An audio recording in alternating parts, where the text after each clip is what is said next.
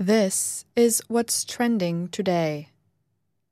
Italian actor Asia Argento is among the leading activists of the hashtag MeToo movement against sexual abuse in Hollywood.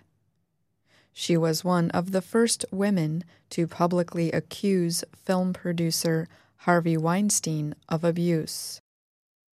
Now, a young actor and musician says Argento sexually assaulted him.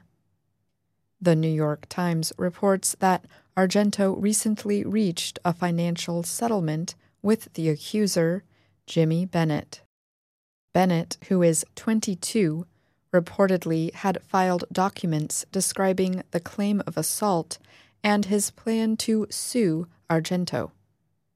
Bennett says Argento had sex with him in a California hotel in 2013. He had just turned 17 years old. Argento was 37 at the time. The age of sexual consent in California is 18. The documents say the experience harmed Bennett mentally and hurt his career, the Times reported. The New York Times says it received court documents that included a picture of Argento and Bennett in bed together. Three people close to the case said the documents were real, the Times reported. Argento reportedly agreed to pay Bennett $380,000.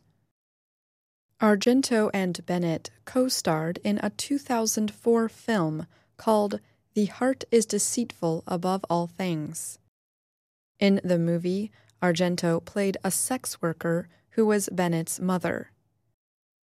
Argento is one of the best known activists of the Me Too movement. Last year, she told The New Yorker magazine that Weinstein raped her at the Cannes Film Festival in 1997. She was 21 years old. Argento told the magazine that she continued to have a relationship with Weinstein because she was afraid of angering him. Weinstein has been charged with sex crimes against three women. Argento is not one of them. And that's what's trending today. I'm Ashley Thompson.